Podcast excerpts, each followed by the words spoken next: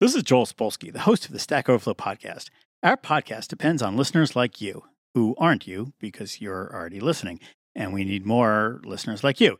We don't have any kind of fancy marketing budget, so please, if you enjoy this podcast, tell your friends to subscribe. Thank you. Don't pretend you can't rap. I have literally oh, heard you, have you literally rap. heard me rap. Oh, wait, did I miss this? The way I remember it is Kristina and Dave Robinson got into a fight over who would do the rap part Oh. For the Eminem Dido thing. Yeah. And then they both rapped, and they're both good at it, and it was bonkers. and it was my first time meeting everyone, so obviously my solution was let me just rap some Eminem in front of the entire company.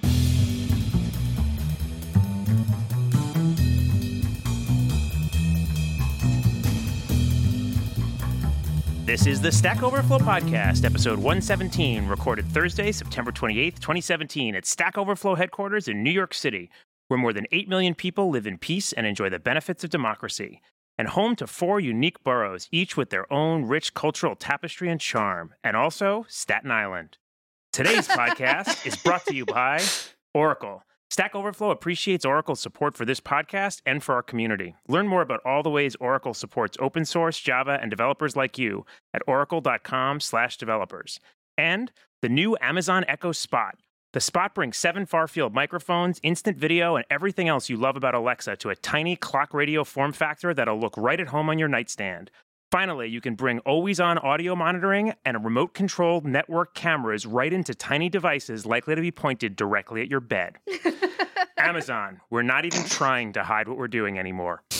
On today's podcast, we have our usual crew CTO David Fullerton, How you doing? news editor Ilana Yitzhaki, Hello, everyone. producer Jess Pardue, Hiya. and joining our regular gang in the studio today, we have special guest GitLab co founder and CEO Sid Sijbrandij. Hi. And our very own UX researcher, Kristina Lustig. Hey, Joel Spolsky is on vacation in Nambia, where we believe he's currently backpacking, most likely with a lion named Aslan, but he'll be headed home by a trans-dimensional wardrobe sometime later this week. Which makes me your host, Jay Hanlon, VP and General Manager of Stack Overflow, and former registrar of Hogwarts' lesser-known sister school, the Hogwarts Academy for Advanced Nursing Sciences. It's good to be back, everyone. Hi. Welcome back, Jay. Why, thank you. You missed a great show last week without you. Oh, I wouldn't say I missed it. No, I heard it. I listened to it. It was wonderful. It was actually it was quite funny, and we should have musical guests all the time. Like the worst part of Saturday Night Live every week was like that. What if we just ask all of our guests to sing from now Oh, on? excellent! So, do you have a triangle, or we'll come back to that? Don't don't feel I'll pressure. give you a harmonica. Yeah, yeah. Where were you, Jay? Yeah, why don't you tell us why you weren't here? so I was in the desert kingdom of Saudi Arabia, Like you do. as you know, like no one is because you can't go there. Mostly, there's no tourism. But my wife was working there. They asked her to come, and a clinic wanted her to do some procedures there and stuff. So I went with her, and it was a very different and interesting place. It's strange. It's very, there's no tourists. So there's a real sense of being an outsider. I think the most awesome parts, the people were incredibly welcoming. I had a little bit of like going into a country with very few Americans thinking, will they dislike Americans or think we dislike folks from that part of the world? Or I don't know. It's a little, that was- one concern. Incredibly welcoming, nice people. I think there's a sort of Arabic, sort of desert culture of welcoming strangers that was really cool. And they want to feed you and like, and that part was really awesome. Although it's super culturally different in ways. The most interesting part for me was it was the first time in my life I've had a prolonged sense of being a foreign outsider who didn't belong. And I mean that's such an incredible statement of privilege that I don't I don't run into that. I'm, I'm very lucky, right? I'm kind of sit on the privileged side of all these things.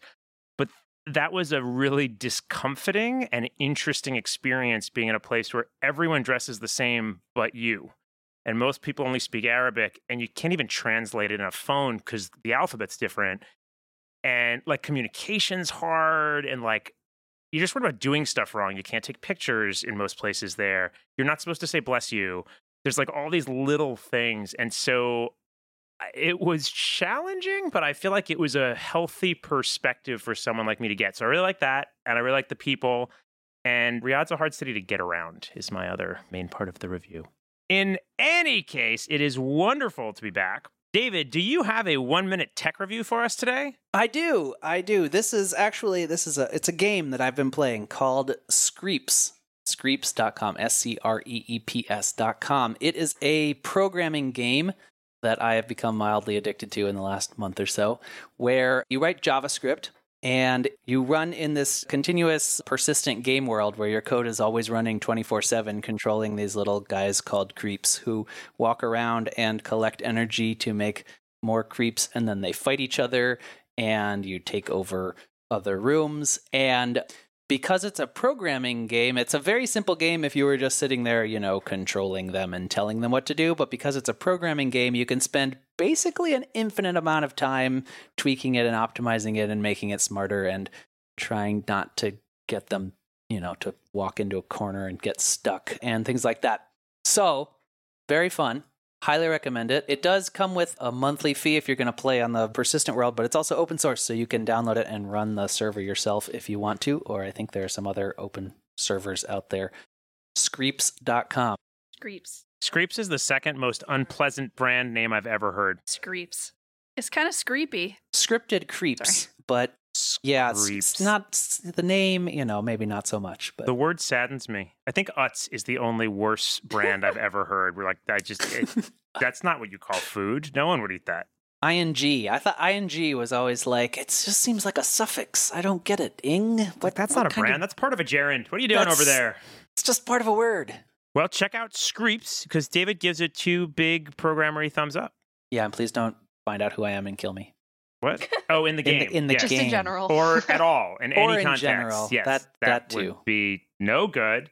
And I believe, as any responsible fact-based podcast like we totally are, it's my understanding we have an important correction to one of our discussion points from last week. Yes. So we talked last week about the Tetris that was implemented in Conway's Game of Life, and we talked about how awesome and big it is. But I misspoke when I said that in running the game, they had to write it out file by file. That was not accurate. They actually can run it all at once. It only takes 20 minutes per instruction right now. But they are working on an improved version, which will take it from 20 minutes per instruction to only a minute and a half per instruction. So, a very, very slow game of Tetris. Uh, so special thanks to user El'endia Starman. Apologies if I mispronounced any of that for sharing the correction and also for all of the hard work on what I think is safe to say is the single most epic answer and effort we are aware of in response to a question anywhere on the Stack Exchange Network. So thanks for straightening us out there. Which brings us, of course, to the most democratic portion of our podcast, which is kind of a low bar. As you know, dear listeners, we are preparing a constitution for Stack Overflow, and each week we bring you a proposal, and you, our listeners, will decide on whether that proposal becomes a part of our new constitution. Last week's proposal came from JB, user JB, which is at JB Fourth Four. That's JB F O R T H number four. JB's question was Is it okay to take off your shoes at the office? Pro was, of course, take them off, the Matt Sherman position. Con was, that is disgusting, the Michael Pryor position. And JB, I, I have to warn you that regardless of how the vote ultimately turns out, due to ex post facto rules at your company, any new amendment decriminalizing your gross feet may not stop the current HR disciplinary procedures that are, I assume, occurring at this moment. But here, with the results of last week's proposal, is news editor Ilana Yitzhaki. Hello. So surprisingly, we got a 67% pro. 67% Oh, gross toe people. Take your shoes off. You Bro. are hobbits. I'm taking them You're off disgusting. right now. What? Wow. And she wow. did take her I shoes did. off, guys. We just lost our A plus rating from the health board, so thanks for that. So Sean Ennis, E N N I S zero, he said pro, but remember, barefooters, like atheists, ain't got no soul. but we do have an honorary mention to Okay. Steve, Steve at Strange Loop at S Trout. Steve Trout. Con, no bare feet. Violators will be shod on site.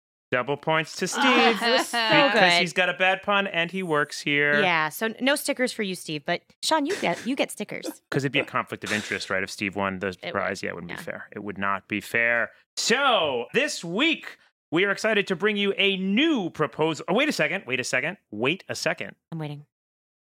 You're really good at that. That was awesome. See, a lot of people don't wait when you say wait a second. They just try to ask questions or okay, that was great. I forgot why we were waiting. I know, I got it. if I'm not mistaken, this heretofore, we have to say words like heretofore because it's mm-hmm. all very Greek parliamentary stuff, Heretofore, this shall be known. I believe we have to find out if he wants it to be the JB Amendment or the JB Fourth Amendment. Or Oh this yeah, is, it passed. This is So pro. it's official. We haven't had a pro this in a is long passed time. into law. It's true. So please, They user keep getting voted JB, at JB Fourth Four, you'll need to contact us and let us know what your preferred name for the amendment will be. We can call it the JB Amendment, the JB Fourth Four Amendment. We will not call it Boaty McBoatface, no matter what you say. It has to be in some way related to your name or oh, username. But you have earned the right to go down in the annals of our fake law thing. And so let us know Fake what you want it annals, to be called. Our fannels. our the fannels. See that? Or I fake don't- annals. That's another word I don't like the sound of. Okay. Can I add something very quickly before we go on? I would be delighted if you added something. You could add it medium quickly. Okay. So I know that this week's passed and yay, people can take off their shoes at the office. Oh but- no. For this is people, gross. It's so gross, but just people here at Stack Overflow, if I see you take your shoes off, I'm gonna make fun of your gross hobbit feet. Uh, the amendment I mean, passed. I My hate feet, are beautiful. I I guess feet. the amendment didn't say we can't make fun of you for taking That's your shoes off. It just says you're allowed to. You can't take that away from me. I will make fun of your gross hobbit feet. This, like most things, it goes back to like the free speech thing. Like, yes, fine, the amendment will guarantee your right to behave in a certain way, but society has a right to revile and judge you if you exercise said rights in a disgusting, toe exposing way. That's just how it's going to be. I don't like toes. I'm not wearing shoes right now.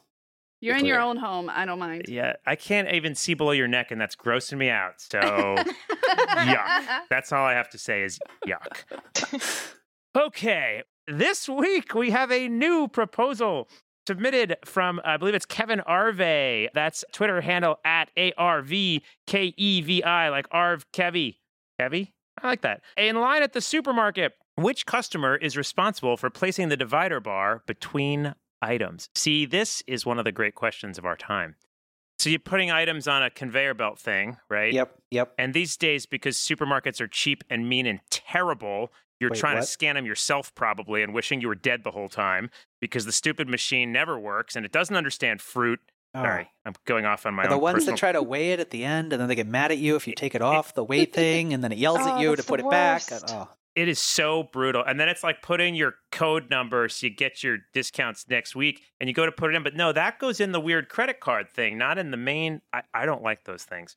I love them because it means I don't have to talk to another human. Are you That is kidding? also I love extremely valuable to me. And I, Huh. I Uh, love them. I yeah. dislike them for Yeah. that reason because I want someone to talk to. Mm-mm. The problem is that you to you. think you Oh, think you're okay, going to get out of talking to a human being, but then inevitably the machine malfunctions, and then you're even in an even worse position of having to go hunt down another human being who I can think fix the just dumb don't know machine how to for you. use the self checkout. I, no, I would say I have to use this every two weeks, probably. It's Stop and Shop, ShopRite. I can't tell the difference. I don't believe I have ever escaped the self checkout without a human with a key having to come over and do a key thing Yeah, and press that's true. buttons. That's right. yeah. It's possible we've lost the thread. Okay, but anyway, the Constitution question has to do with the divider the divider. So, between customers. So I put my stuff on. yeah, yeah. And then Jay's right behind me, and I really don't want my stuff to get mixed up with his stuff. Is it It's my Jay's responsibility, or. Jay's responsibility to put the divider on? I no, think- it's Jay's definitely responsibility. Jay's. I think I- it's the No second question. person. Yeah. Yeah. 'cause- So here's how you play it out because there's multiple cases, right? So what could happen is you could put all your stuff and then you're done and you leave and I never show up. And like, would you have put one there? Then it'd be a waste of time. Like You when have you this silly finish. extra thing there. Yes. That's why we'll never cure cancer. It's stuff like that. And so you you would finish and just Wait, what? leave. It doesn't make sense for you to put the divider before I arrive. I think it's got to be the second person. We have an unusual consent. Sid, you want to disagree? Take the contrarian side. I think it should be the first person. Are you just saying that to be contrarian, or you believe that?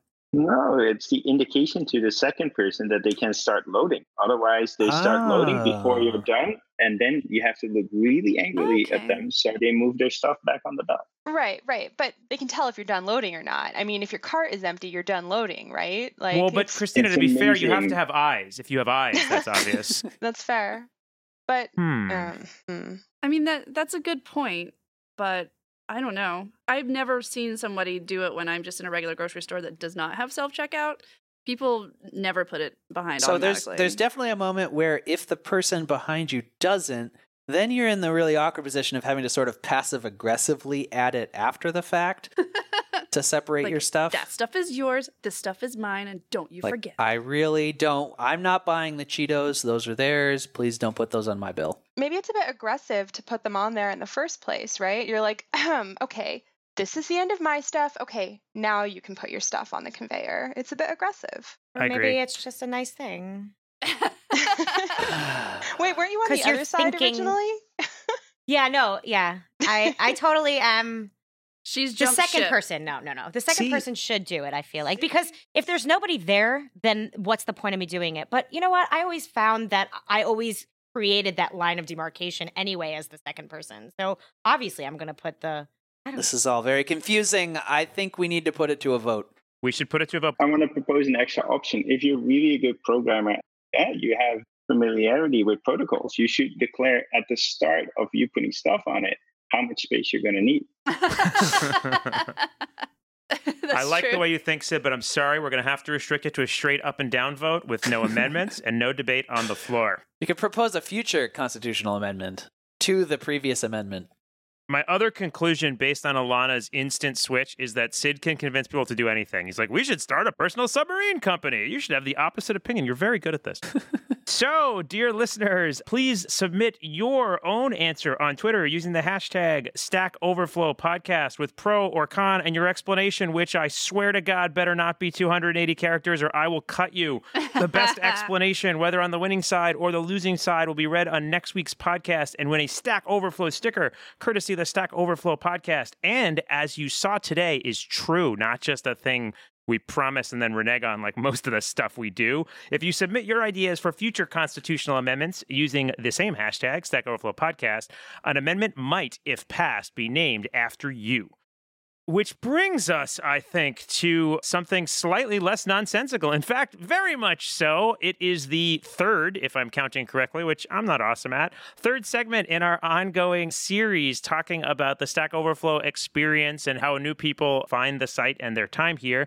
And so we are very excited to have Kristina Lustig here as promised. Kristina was our first and our currently only UX researcher, but has changed our lives here. So thank you for joining us on the podcast, Kristina. Yeah, thanks for having me. Let's start with you. So give us a tiny bit about your background. How did you get involved in user research? Yeah, so after undergrad, I spent a lot of time looking for jobs. Like I applied to maybe like 200 jobs, and when you have a degree in Mostly something, submarine companies, I assume. yeah, mostly Yeah, submarine okay. companies, but for some reason, my degree in linguistics didn't really help me get those jobs at submarine companies. So I eventually got a job working tech support, and the company that I worked for had some, I guess I have to be diplomatic, usability issues. And the issues were bad enough that I started researching usability and user experience myself knowing nothing about it. And then it seemed pretty interesting. So I started Googling more and I thought maybe I should go to school for this. And I kind of on a whim applied to grad school and I told myself that if I got in, I would go. And if I didn't, then I would keep doing tech support. and I got into grad school. And so now I've been doing user research for about six years now. And do you have a degree in user research specifically? I have a degree in human computer interaction, which That's is awesome. sounds fancy, right? it's not that fancy, but it's it's pretty cool and it's super relevant to what I'm doing right now. I feel like that's a phrase that Apple has since trademarked and no one else may use in any context anywhere. But that's awesome. And I love the like you were just like is it Mahatma Gandhi? Like you were just like I'm going to be the change I want to see in the world. I don't like our UX and so I'm going to go study UX and become a UX expert so I can fix it all. That's great. yeah, that's pretty much what happened. Yeah. So tell us a little bit. We briefly touched last week on kind of the concept of the mentorship experiment, but why don't you share? And you, you've really been kind of leading the charge on this. Tell us a little bit about sort of what got us started out down this path. What were we hoping for? And what did we actually do? Yeah, so we originally started thinking about this project several months ago. I was contacted by a couple of academic researchers who were interested in exploring the new user experience, specifically as it relates to diversity on Stack Overflow. So that's obviously, or maybe not obviously, but it is something that I'm very interested in. So we started going over different product ideas that they had, different approaches that they were interested in exploring, and the mentorship one just kept sticking out to us as something that we could potentially do at a small scale and potentially do some testing with to see how effective it might be.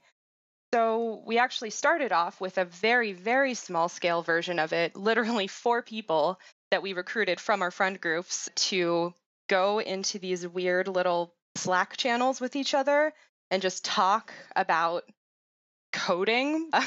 As you can imagine, that's much different from getting help from strangers on Stack Overflow, which I'll talk about in a second. That experiment didn't work at all for as you might guess, for several reasons. There was no context for the conversations. It was super asynchronous. So someone would ask a question and then like 8 hours later the other person would respond and say like, "Hey, do you still need help with this?" And they would say, "Well, no, I was working. I, I figured it out 6 hours ago, but thanks." So for all those reasons, we went to Joe, who I think was here last week, yeah? Joe Friend, yep, was on the yeah. podcast last week. Yeah, I went to Joe and was like, Joe, I think this is really important. I think we should give it a go. I think we should work on it. I think he was probably a bit skeptical at first. I think there was actually a large amount of skepticism in general because it just seemed like such a like kind of strange idea. We may have a recording of Joe's response here. Hang on. Boo! You suck. Okay. Yes. Yes. that was- I knew we had it somewhere. Sorry, we haven't used a soundboard in a while, and it just it felt like time. yeah, no, that was good. That's pretty accurate. So. Joe was coming around in your story before I interrupted you to play nonsensical sounds. Right. So I came to him with this idea, and after a couple of months of him kind of ramping up with the team and doing a lot of convincing and elbowing, he's finally like, okay, fine, we can do this. It shouldn't shouldn't take too much dev time. Famous last words, right? and we started implementing it. We reached out to the Stack Overflow community and found a group of people willing to be mentors. And we just kind of hacked together this mentorship feature using Stack Overflow chat. And we just we we went for it.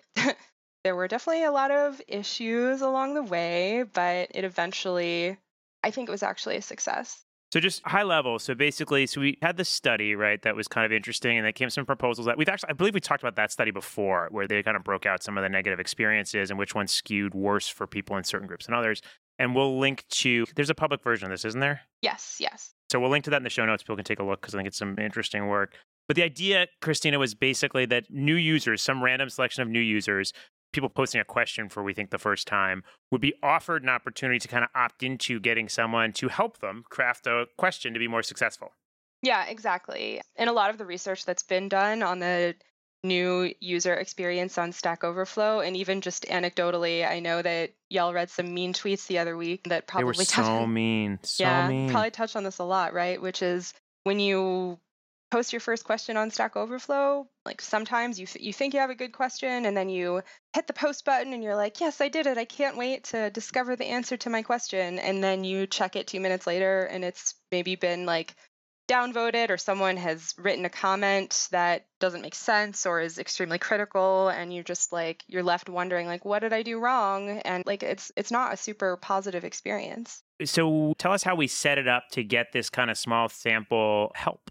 So what we eventually ended up with skipping all of the kind of interim iterations was that when a new user finished crafting their question they would hit the post a question button and then we would pop up this overlay that said something like don't quote me hey you finished writing your question do you want to get some help with fixing up your question from some experienced stack overflow users? And then there are two options like no just post my question or go to mentorship chat. And so when a new user pops over into mentorship chat there's this private mentors only room that gets this ping that says, hey, this user entered mentorship chat. This is their question. Who wants to help them? And then someone in the private mentorship chat says, oh, me, I will. And then they pop over into the mentorship chat and they help the user fix up their question. And once the question's all fixed up, hopefully the new user copies their draft back to Stack Overflow and then hopefully gets their question answered. So what happened? What did we learn? Did a lot of people opt in? Did it help? What were the takeaways?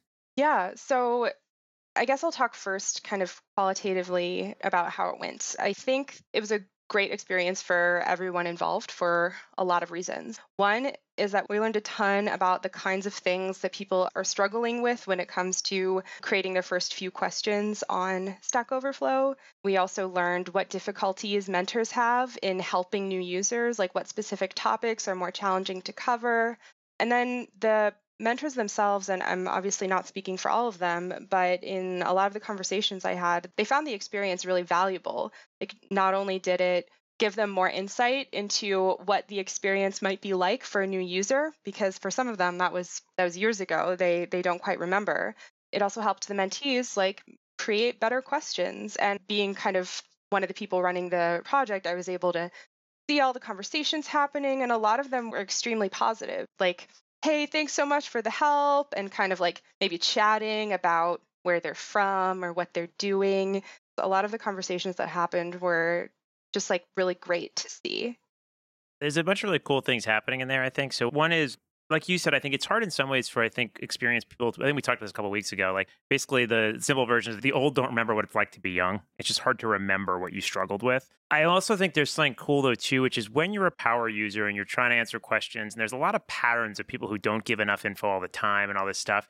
It's easy to kind of lump it into like there's all these people not trying hard enough to get help where I want to help them, and it's so annoying and like just that context of like i'm interacting with an individual person sort of yeah. and like and even from the other person's perspective i love that setup of the relationship starts on here's someone here to help you where the same feedback that came as just a flat comment on the site might have felt critical it's like someone here you know is doing it to help you succeed as opposed to maybe to chase you away yeah the framing is so important there and i think that that was definitely like really felt by the people, especially the people who had asked a couple of questions before. Like we saw people come into the chat and say things like, oh, maybe next time I won't get downvoted into oblivion, or like maybe next time people will be nice to me. It's really concerning just from a user perspective. So I'm glad that like this is a step towards rectifying that. Yeah, and I think part of it's solving some of the ways the interactions happen or learning more about them, but there's also just the directness of it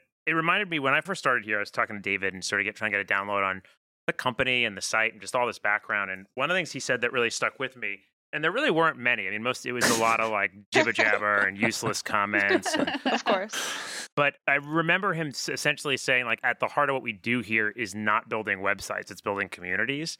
And that really stuck in my head. Again, I was already a, an active user of the sites and I, I liked them and I, I had a real feel for what it's like to it stuck with me. And one of the things I think over the years, as we've scaled, the sense of community and the ability to participate in what feels like a community for new people has gotten more challenging. And it's still there. There's all this helping and great interactions, but as you get bigger, it's just harder. And there's something I really like about just seeing how these interactions shift and the tone shifts when it feels like sort of a real community interaction. So I'm curious, and I actually don't know the answer to this. My normal cheating leading question Do we know how many people who were given the option to get help opted in? I would assume a relatively small percent, but I don't really know. Yeah, it's definitely a small percent. To start off, we gated it to a small percent of overall eligible yep. users to begin with, or else the inflow of users into the chat room would have just been like untenable. Actually, in the beginning parts of the experiment, we thought we had the rate limiting set and we all went to bed. and then we woke up the next morning and realized that one of our mentors had been mentoring like four users at once for like hours overnight and he just he just didn't want to leave because new people kept coming in and he was like oh well i need to help them all and we showed up in the morning and we're like oh my god what are you doing? Go to sleep oh my god. i can't decide if that's more like those like geniuses who play chess in washington square park or more like lucy and ethel on the candy conveyor belt where it's just piling up and they're getting more and more terrified but it's kind of cool either way yeah. Sorry, that was probably not even relevant to what you just said. I forgot the thread of conversation. So, of the people, so of the, uh, oddly, I remember, which is super okay. unlikely, of the people that were sort of opted in, do we know roughly what percent of the people who were given the chance to participate chose to? Do we have that? I don't have that exact percentage. I'm sorry. Okay. But we talked a lot about qualitatively how it was for the participants, but I want to yep. talk just a little bit about how it improved the questions on the site because I didn't mention that, but that's another aspect of this. It's not just to help new people feel more comfortable participating on the site and feel more a part of the community, but it's also to just like increase the quality of the community and the content in the community overall. And we did see that the people who were mentored, who asked questions, we saw that their questions had a 50% increase in like net score for their questions than people who did not enter and get mentored. Wait, so 50% higher average score on the question? Yes, for people who Wow. received mentorship versus people who were eligible but did not. Oh, that's really cool. So what we're seeing there is essentially that at the end of the day, the people who got mentoring wound up with apparently higher quality questions as a result, it would seem. Yeah. That's awesome. That is awesome.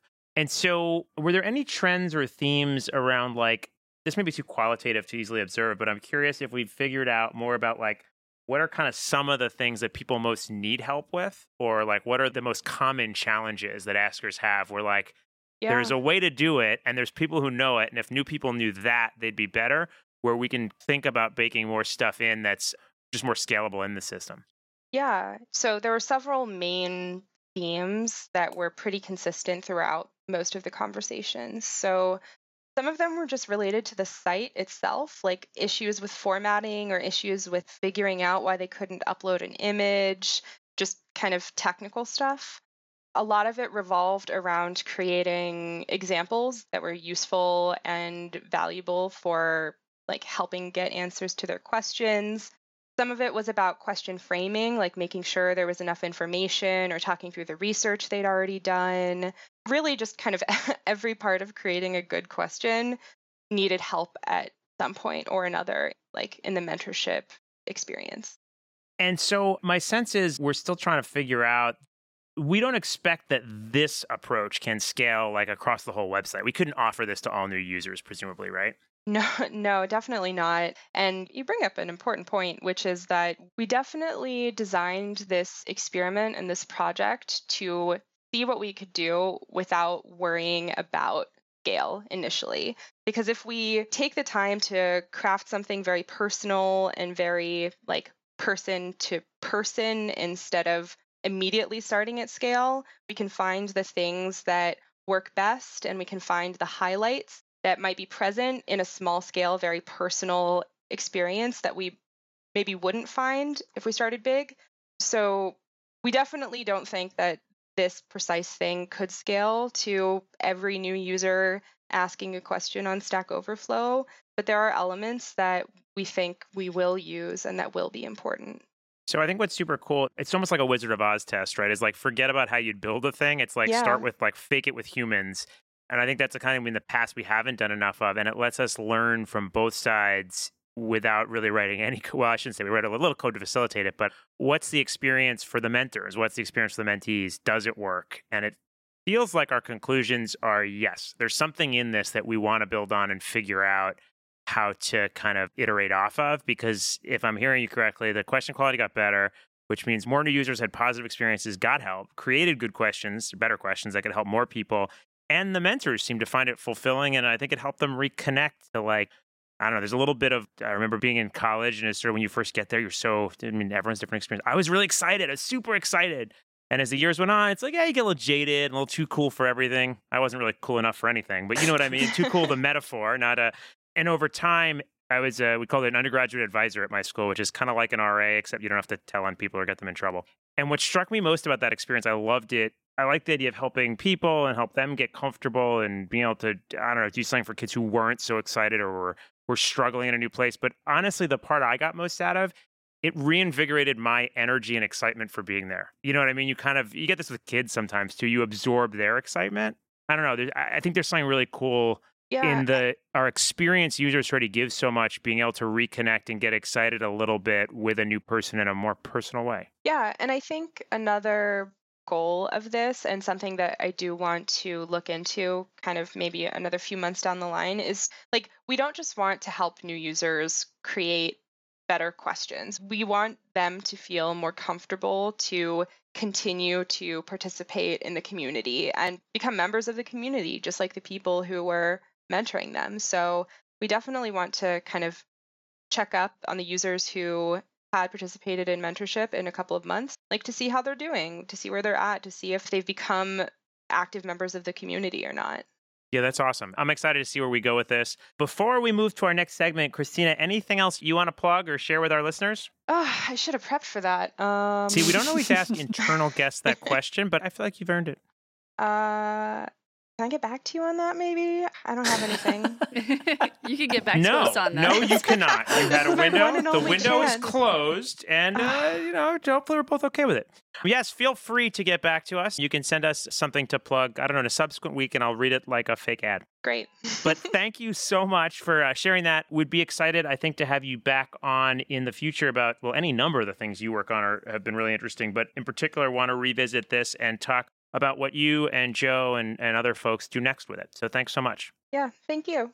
All right. We are also exceptionally excited this week to have superstar Sid with us today. So, Sid, as folks may already know, before Sid was the founder and CEO of GitLab, of course. Based on my understanding, Sid, you had various businesses. I see you sold programmable infrared receivers. You started a recreational submarine company, which I'd like to return to in a second. Um, Sid was never good at sports, but enjoys hiking, sailing, skiing, snowboarding, speed skating, dancing zouk, another topic I'd like to touch on, squashing, which I don't know if that's is that the okay, and running. And it says in particular of conversations on Hacker News, everything about your bio is confusing to me, and I'm excited to learn more. But thank you very, very much for being with us. Thanks so much for having me. I want to start, if I can, with Personal Submarine Company because I feel like you see a lot of people, they're looking for something to disrupt, an area that needs a new business. You know, they had a thermostats, no one's cared about them for a while, or mattresses.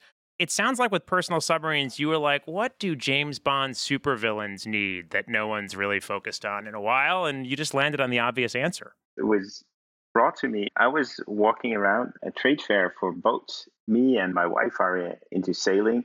Mhm. And we walked onto the show and we saw a small submarine. And I was super excited about it. So I tried to get as much information as I could. But my wife was insistent that we went and check out the sailboats because that's our shared passion. So walked by and we were walking out of the hole a few hours later. And I was, I, I want to return to the submarine. So we went back and I talked to the inventor of the submarine and an investor.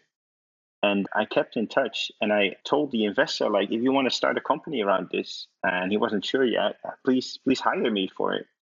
And at a certain point, I got a, a job offer from IBM.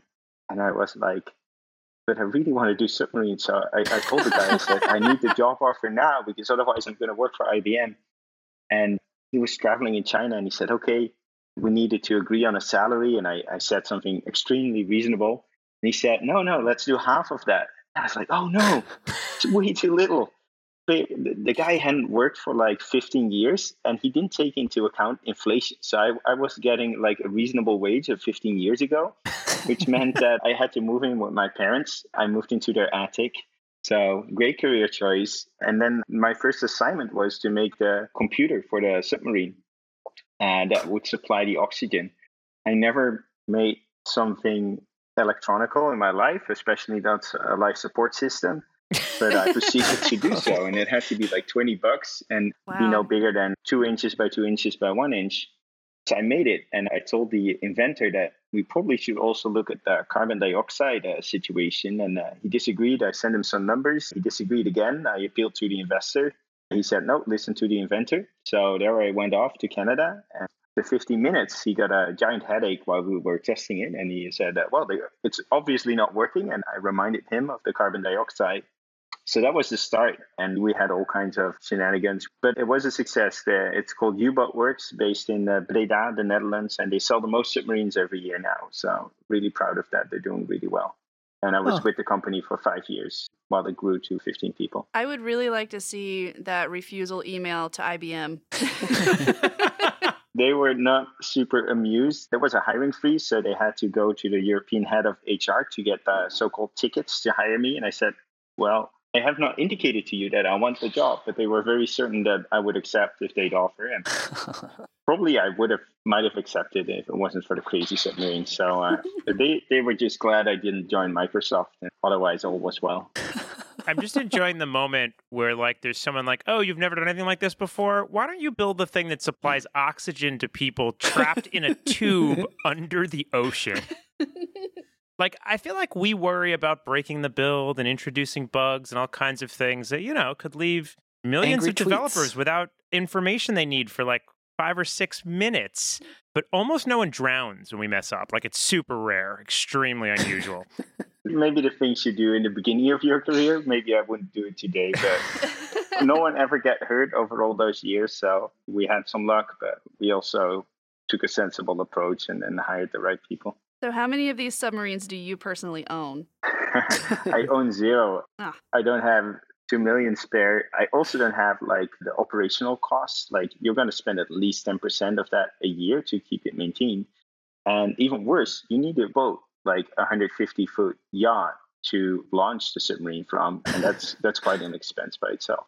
You know, you're like dealing with like the Scrooge McDuck client demographic when you basically are dealing with a smaller vehicle that launches off of a bigger vehicle. Like that really narrows you're talking about pretty, pretty instantly. So let's go back in time if we can, Sid. I, I always like to hear kind of the origin story. Tell us a little about how did you first start coding, kind of fall in love with programming? Yeah, yeah. It was at the end of those five years for the submarine company, and I saw Ruby, and it was love at first sight. I always like looked into programming, but I never fully took it on because it always was a bit tedious to program. And I looked at every programming language under the sun, and then I saw Ruby, and it read like poetry. It was beautiful, and I said, okay, well, this is the time. So I bought a book, taught myself how to program, and, and went on from there. Became a consultant, and later uh, started a startup. So now when you say it felt like poetry to you, it's a beautiful metaphor. Do you mean more like a haiku or a limerick, would you say? I think more like a haiku because of the structure. I appreciate your indulgence and kindness in giving that an honest answer. One other thing I couldn't help but notice is it sounded like what you said is I assume we were going back in time. It sounded like you were like, well, first I was asked to build the computer that supplied the oxygen, and then a few years later you discovered programming. Is that I got that order right? Yeah, that, that, that is right. I wasn't able to to do complex programming, so that I remember vividly. Like in the attic of my parents, I, had to make the first printed circuit board. So here I was downloading Eagle to do that, and there was a microcontroller that would drive an LCD that would tell you about the pressure in the submarine and uh, the oxygen percentage. And I never programmed one before, and I was so happy because I like spent hours and hours looking at the data sheets, and then I finally got the PCB and I booted everything up, and I could actually program the AVR microchip, and I was just so so happy because I was able to do that, but I wouldn't be able to debug it. I d- didn't have a scope or anything, so I would be totally lost if I would have messed up uh, a part of it. So tell us a little bit about your road to GitLab. And actually, it, it almost sounded, I heard a little bit of a parallel in how you were describing sort of the seeing a thing you thought was awesome and then talking about making a business out of it. Tell us a little bit about how you started at GitLab. Yeah, GitLab was the same thing. My co-founder Dimitri started the open source project in 2011. I only saw it in 2012 when it trended on Hacker News. I was like, wow, this is beautiful. It makes so much sense to me that software you collaborate with is also something you can contribute to. If any software should be open source, it should be that. And all the software I was using at the time was open source, except for the collaboration software. So I thought it was a super logical idea. And I saw an opportunity to add to the GitLab community by starting a software as a service for it. So I did a show hacker news. Does someone want to use like GitLab.com? And it didn't trend in the beginning, and I was kind of sad. Went downstairs, started baking pancakes. But at a certain point, I saw my phone blow up, and it was on the homepage. So I asked my wife to take over, and uh, for the rest of the evening, I was upstairs uh, with my wife bringing me pancakes while I was answering your questions. That's great. So, probably most of our listeners know what GitLab is, but if they don't, just give us the quick overview of what it is and why they should use it. Yeah, so GitLab is an open source integrated product for the entire DevOps lifecycle. So with GitLab, you can go all the way from planning what you do to releasing it into production and monitoring it. So most people assume that GitLab has like Git, it has version control, it has code review, but it also has a really good issue tracker. It installs a chat application if you want to use that. It has the best CI in the market. It has CD functionality, so you can release software with it. And it has integrated monitoring. So when you deploy an app with it, you can monitor it as well. Cool. And is it SaaS? Is it something you install locally? How does that work? Yeah, it can be either. So of the companies that self-host Git two thirds use GitLab. So that's where we're most popular. But we also still offer GitLab.com, and that's quickly growing as well. So, where do you see this going, I guess? Or what trends are you seeing in terms of how developers use software and do these things that you think are interesting, sort of as you look into the future? I think that developers want to make an application, make a useful application. And right now, you still spend a lot of time on auxiliary tasks. Most large enterprises spend a lot of time integrating all the different developer tools they have. And we think that's a waste of time. We think that it's way better with GitLab because the 100,000 organizations that use GitLab, they kind of work together to integrate those tools all in one product. So you have like a single interface, a single UI, a single data store to do all those tasks and they connect well together. And I think that's starting to resonate. People that use GitLab for the entire cycle are starting to see the advantages of that. All the way from discussing and planning an idea in the issue tracker and issue boards to doing code reviews, running CI with it, packaging it up, and releasing it. And the trends we're seeing in companies, there are a few trends. I think they want to go cloud native, they want to adopt Kubernetes, they want to automate the whole software delivery lifecycle and software development lifecycle. And they want to improve their cycle time. They want to have a quicker iteration. So from having an idea to getting it out there, many organizations still take more than a quarter to do that. The way to get better at that is to automate more and to get visibility in that. It really helps if you're using one product where everything is already integrated to get visibility in that. And I think all those things together help to like improve customer experience, which is which is the end goal. Companies realize that they have to become a software company, and if they don't use software to improve the customer experience, a startup will do it and displace them. So, how do you think about that? I love that sort of list of problems that companies face and trends, especially improve cycle time, just move faster and get stuff out faster. So, you mentioned sort of having an integrated tool chain and things like that as foundational to that. If you're working with a company that you know is just getting started with this, I guess where do you tell them to start? What should they think about as far as just trying to increase cycle time and move faster? So, to have a quicker cycle time, there's a few ways in which GitLab can help. So, first of all, we can give you visibility in the cycle time. So there's cycle analytics in GitLab, it comes in all the versions of GitLab, and it comes out of the box. So you're going to see how long things took and how much time you spend in every step of the process. That's a really powerful thing. Then the other thing is because GitLab's integrated, you got these emergent benefits. For example, your CI system is aware of the container registry that also comes with GitLab. So there's no need to pass credentials around the container registry knows who you are, what your permissions are, and can accept like the result of a build from the CI system. Now, if you're just getting started, I think people, for example, should have a look at our auto DevOps feature. We just released that beta on the 22nd of September with GitLab 10. And what it does is if you push your code to GitLab, we will figure out how to not only build it, but also how to test it how to assess the code quality of that and how to deploy it. And it's a really powerful feature. So it does it all with the help of Kubernetes.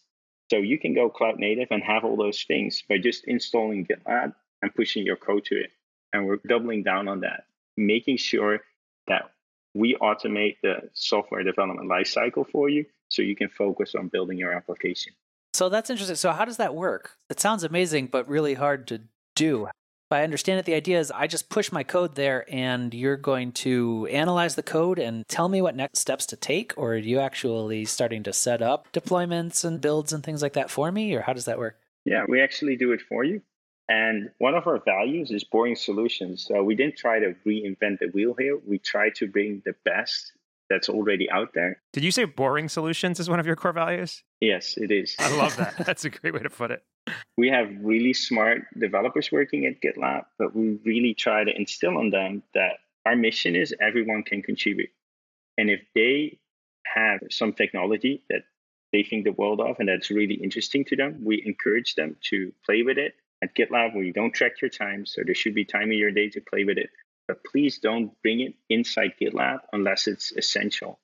Because if we bring a wobbly part into our architecture, you prevent the next person from contributing to the project because now they have to understand that part that might fail, that might not be fleshed out, that might not have great documentation yet.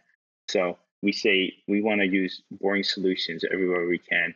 We want GitLab to be really exciting, but for GitLab to be exciting, it has to be composed of many boring parts because that way we can build a, a bigger tower. Now, let me try to answer the question like, how do we build this auto DevOps? It sounds yeah. a bit too magical to be real. So, auto build uses Heroku build packs. And Heroku build packs are great, they run for many languages, and it allows us to build a container with the app that will run. Auto test is based on Heroku CI. Again, language detection and then running the appropriate CI commands. Auto code quality is based on the engines that Code Climate open sourced. They've done a great job for many languages of bundling all the relevant static analysis tools and outputting those results. We also got auto review apps. So for every code push that you have, for every feature branch, for every merge request, you get a staging environment. And when it's merged, that staging environment is, is deprecated. So it's great because now you can not only review your code and the result of your test and the result of your quality checks, but you can also play with the application as it is. You don't have to fight for like, I want to put my code on staging. No, I want to put my code on staging. No problem. Everyone gets a staging environment. And we can do that because of auto build and because of Kubernetes. Kubernetes makes it really easy to spin up these ephemeral environments. The auto deploy uses the CI CD capabilities that are already in GitLab. The last thing is auto monitoring. So we monitor the apps you deploy and we use Prometheus for that. Prometheus is a really promising cloud native monitoring solution and a CNCF project. And we're big fans of it and have a Prometheus team that uh, helps to integrate Prometheus with GitLab. Really cool. I like it. So the idea is, you know, you get a lot of the magic not by having invented a lot of magical technologies, but by using sort of what's already out there. And a lot of this comes from sort of Kubernetes and moving to containerization, which gives you a lot of power when it comes to deploys and builds and creating staging environments and things like that. Is that right? That's exactly right. We think that for many companies, the dev tool space is really challenging because there's so much open source there and it's hard to compete as a commercial company. And we try to make that weakness into our strength instead of fighting the open source solutions. We think what people need is the integration of all the open source solutions because there's so much out there. But to set that all up for every project is a lot of work and there's an explosion of projects. If you go to microservices, you're going to have many, many more projects. So it should be zero clicks to do all these things. And that's what we're shipping with GitLab. Cool. So tell us about the open source aspect of GitLab and how that all fits in. Yeah, GitLab started as an open source project, and uh, GitLab is an open core company. So we tried every business model under the sun. We had donations, we had paid development, we had paid support, we had consultancy. But in the end, it turned out that the only way to create a sustainable company around GitLab was to have a version that had proprietary features and go to a licensing model. So there's GitLab Community Edition, open source, MIT licensed, and there's GitLab Enterprise Edition. And both of them, we have open issue trackers, and we work out in the open with our users and our customers. And over 1,800 people have contributed to GitLab. So there's a huge community around it, and we want to keep it that way. So every significant part of GitLab is in the open source edition. And we have, for example, merge request coaches that help people that contribute to GitLab help to get their contribution over the finish line. Neat. One thing I'm always interested in is sort of how do your free users sort of relate to or interact with your ultimate paid users? Like in some models like this, right, what you see is it's almost like lead gen, right? Lots of people use it for free and then some of them graduate, while in others, it's almost more like marketing, where lots of people use it for free and then other people, because of the awareness of the free product, buy it. I'm curious if you see one or the other or a different model. Like how does this sort of free user base look and relate to your paid user base, at least today? Yeah. So the vast majority of people using GitLab are using the open source version. And it really helps to like spread awareness around GitLab.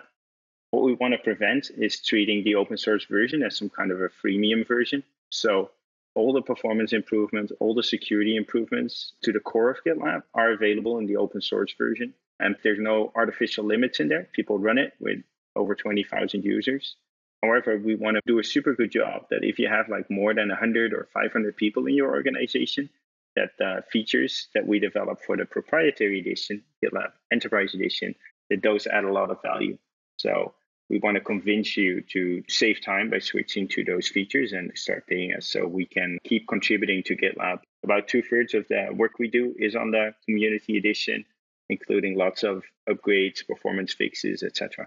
Cool. So it's it's almost like I guess I don't know if Trello is the right analog, but you've got a full service, sort of never expiring version. But the notion is most larger companies will have a need for add-on features that come with the paid versions. Exactly right. So, what are you excited about these days? Either what do you want to point our listeners to as either causes you care about or trends? What's exciting to you outside of the day-to-day GitLab? I think there's lots of interesting things happening. I think it's weird that there's only 20 million developers in the world.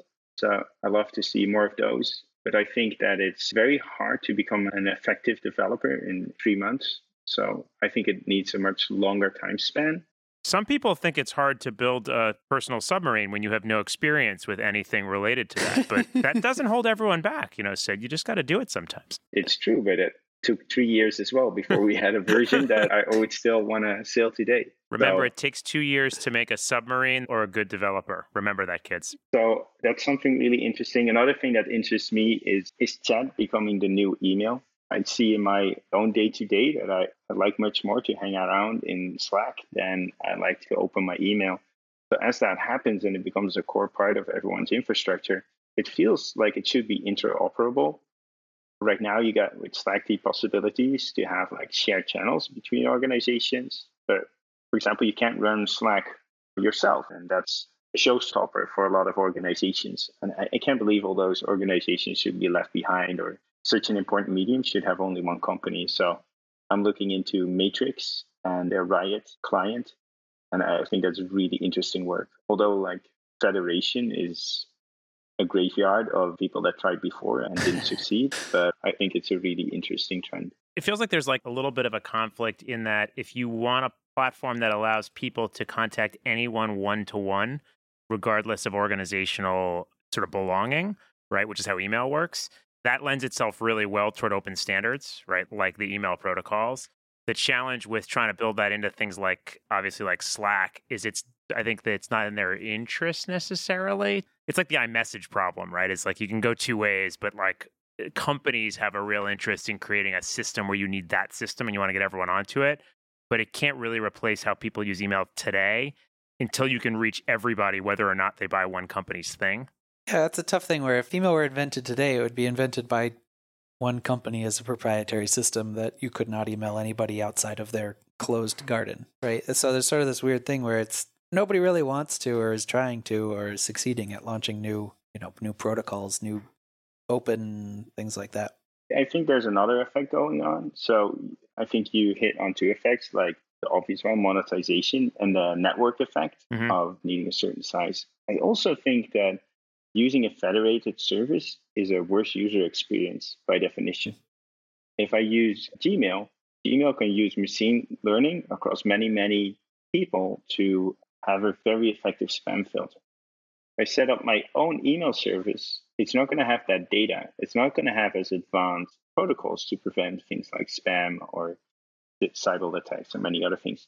So I think that's something we should recognize. And I think the dream of like everyone running their own chat server or every organization, I think that's not going to happen. I think there's going to be just for email, there's going to be a Gmail and a Hotmail that people use. And we got to recognize that. So it's not that there's going to be 100,000 equally sized chat servers out there. There's going to be a few really big ones, but everyone at least has the possibility to run their own. And that's something I want to explore because I've seen some federated projects that almost seem hostile to one instance becoming too large. And maybe that's something we can improve. Oh, that's interesting. So you see it almost more like someone embraces a system where it is a publicly accessible open standard. So any client can talk to any other client, but a company is invested enough because they feel like either they've got first mover advantage or size or, or just better AI like Google, right? Where they feel like they can still become the dominant service provider effectively across this open standard for the client. Exactly. Oh, that's interesting. Well, is there anything else you want to plug or share with our listeners? I would encourage them to check out GitLab and check out auto DevOps, but also check out our handbook. We're trying to run an organization in which all the processes and how we work are out in the open. And we started that because when we started making a proprietary edition, lots of people in the community around GitLab were concerned that it would mean that the open source version would stall and would not get appropriate attention. But it's been a really big help for us also because people that are thinking of joining our organization are able to check out how we work and how our values are represented in our processes.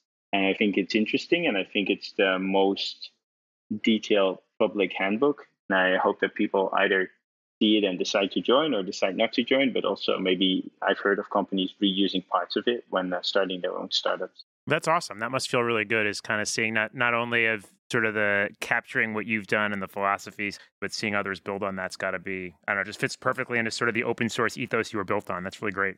Well, thanks so much for being with us. We really appreciate your taking the time to come out, share the story, and talk a little bit about all the exciting things happening at GitLab. So thank you, Sid. Thanks so much for having me, and thanks for doing this podcast. It's awesome. Thanks. No Aw. one's ever said that about our podcast before. God, I dreamed for so many years of one of my parents saying that about anything I did. We'll keep that clip and we'll just replay it every, uh, Yeah. every episode. if we get that out of the soundboard, It's great. Like I'm a runner and like listening to these podcasts and uh, I don't know, shout out to Adam from the Changelog, also making a great one. Like it makes you feel connected to other developers and we're a remote only company and it's fun to like have these kind of resources and it's not the most profitable thing to make and it's great that you make it and, and you, you keep it up here many many years uh, that's awesome Don't tell anybody it's not profitable. wait, sorry, we're not getting paid for this because I, I I I just thought there was some kind of processing problem. Uh, Thanks to our generous sponsors. Your check's in the mail, Jay. Thanks again to Amazon, who's spying on you right now, which I think should bring us to.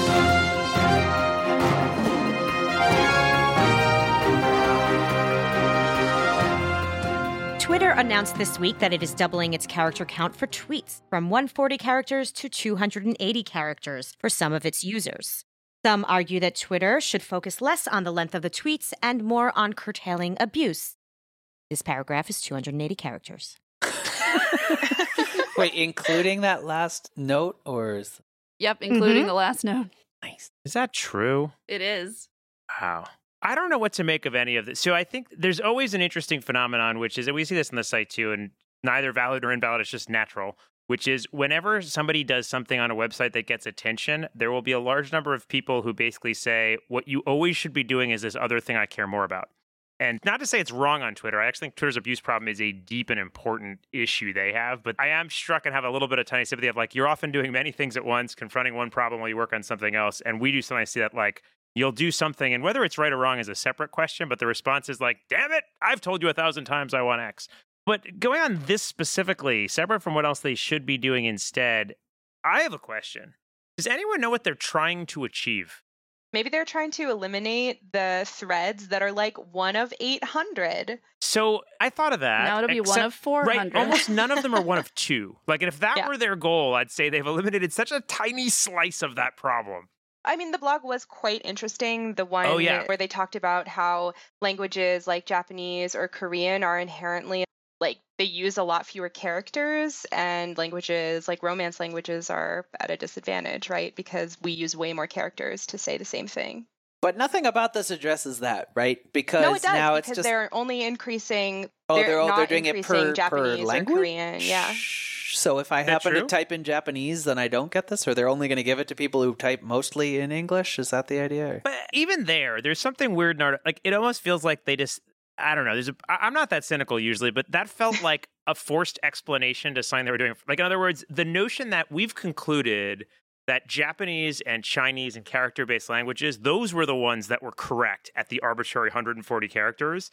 And so to equalize, we have to adjust the others. Yeah. so the I mean, equivalent sentiment, like it just feel everyone recognizes the 140 was arbitrary, right? Does this mean that Germany is getting like 420 characters? they have one very long word that means that exact question. Actually, okay. it's arbitrary. I don't know. I guess I have mixed feelings on it. Why not experiment with it? I guess is one feeling. Like, sure, try it. Why not? See what happens.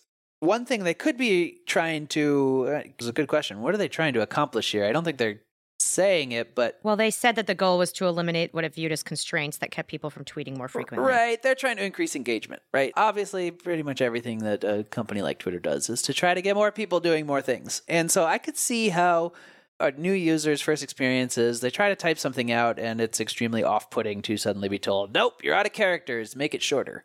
So I guess, sure, from that angle, there's obviously more thoughts that can be fit in 280 characters, whatever. If that is the reason, it seems pretty strange to change the entire user experience for what have to be like a relative trickle of users coming in. Like Twitter's been around for a long time. If you would have signed up for Twitter, you probably did it already. Yeah, like they're waiting for babies to be born at this point, right? I am one of those people who's not good at brevity. It's like I spend every every Really? tweet I yeah, Right. yeah I know it's shocking, shocking. But every every tweet I spend ends the same way, where I'm like, do I have any place I spelled out a number that I can turn into a number? Are there punctuations I could get rid of? I do the same thing, but I really I like that because it's so satisfying when you finish a tweet and you're like, that was exactly 140 characters. I am awesome. Yeah. There's also times where you can actually feel it making it better, right? Because you're Yeah, like, that's ah, right. I'm taking out words that didn't actually need to be there. Like, Should we yeah. give Jay a 140 character limit for his emails, maybe? That'd be good. Oh That'd be my good. gosh. yeah, like It's- in Twitter, I have to take out like dream sequences. I have to remove dance numbers. It's very helpful in keeping to the point. But there's a little bit of like this is what made Twitter work on some level. I'm not saying 140 was right and 280 was wrong, but at some point, if they kept expanding it, what you essentially have is it's like you know it's like an RSS feed of, of short articles. remember when they called it microblogging? Oh, that was the whole, that was what it was described as. Oh, and yeah, I remember right. Thinking, about what the heck does that even mean? And who is asking for a shorter box to type their blog posts into? Uh, What? But it works. Like, No, it it's does. weird, but Gosh, maybe it's just the eek factor, but my first reaction to the people posting 280 character things is a little bit like, oh, this is too long. Couldn't you have made it shorter? yeah. So, you know, I don't know. On the other hand, well, I'm sure they're also looking at Facebook, which does not have these limits, right? Uh, Does Facebook have any limits? No, No. I think they do. I take it back. I think there is a text limit, but it's long. It's it's like a page. What's interesting is that they decided to go to 480, didn't they? Or no, wait, 280. 280. 280. They, dou- they, they didn't it. Yes. decide to go to unlimited or massively long. It's kind of a weird. It was an arbitrary number, so we picked a two times that arbitrary number as the new number. Like, is there any justification for why they think that's the right number? Did they do some sort of analysis on you know on languages that says this is a better number that people? I, I don't. I, Sometimes we assign too much intent and deliberateness, but my instinct is to assume looking backward in time. Let's think what they've done recently. They started doing other things that were in this direction, right? So they made, I think recently, both photos stopped counting as some number of characters, and I believe at least one name. You can do one at name that doesn't count. Some of the websites have been shortened as well if you put links in it. I thought the link was still anyway. They, some of those things that used to have like a fixed cost that took out your characters, they cut that, right? So those were free. I have to assume they were looking at that, and that overall either increased engagement or kept engagement stable, but up the multimedia nature of it. Like you got more of that stuff, and that they were learning from that. That it seems like they can drive more engagement that way. Like if that if that wasn't doing that, it'd be shocking that they push farther. yeah. Did anyone here get the test? No. The podcast did.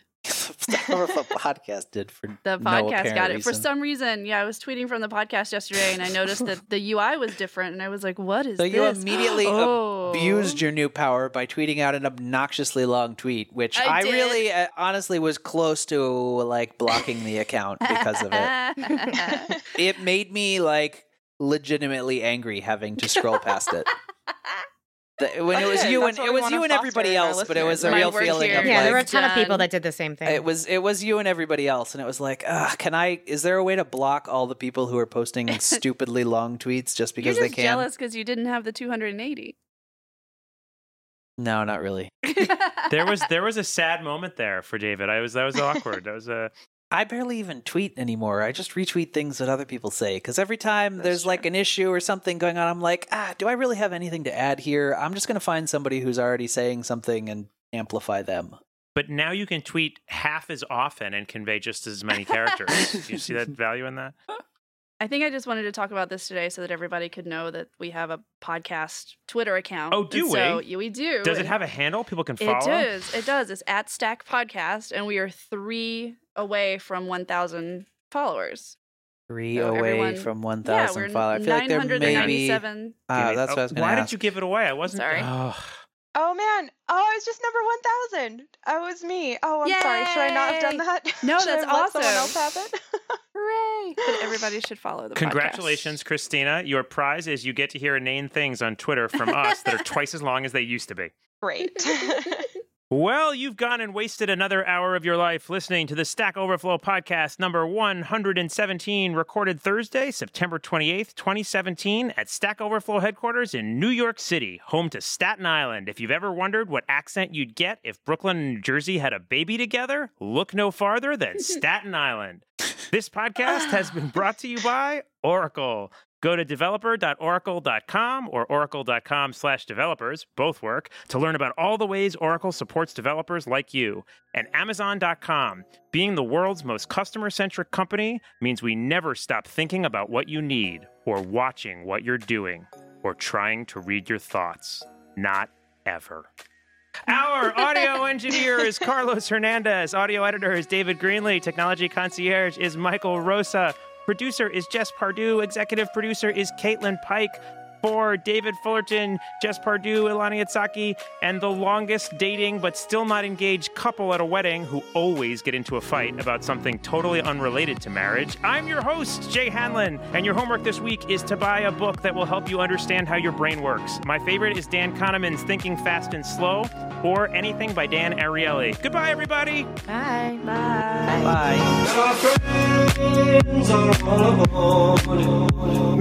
Our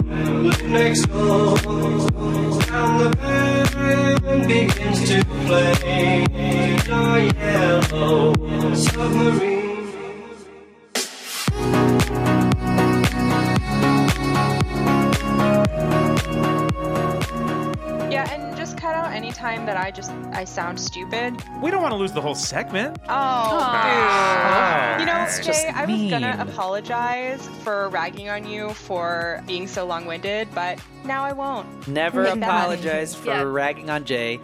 Listen, easy targets. I'm going to give you two. One you already found, which is the long windedness. The other one, very obvious when you meet him in person. Rag on him for being short. Aw. It's, a- it's an I'm sorry. automatic win. Are we hosting exec sponsored bullying classes at work now? Is that what's I just want to make sure I understand what's happening. That's accurate. Yep, yep. Okay. Well, I have like firsthand knowledge of the long-windedness because I remember once Jay and I were working on a doc. I love this story already. You were there writing stuff in a doc, and I was just following you right behind it, just like cutting it all down by like 75% as you were writing it. Yep. It was one of the most magical like writing experiences I've ever had. That used to be my job.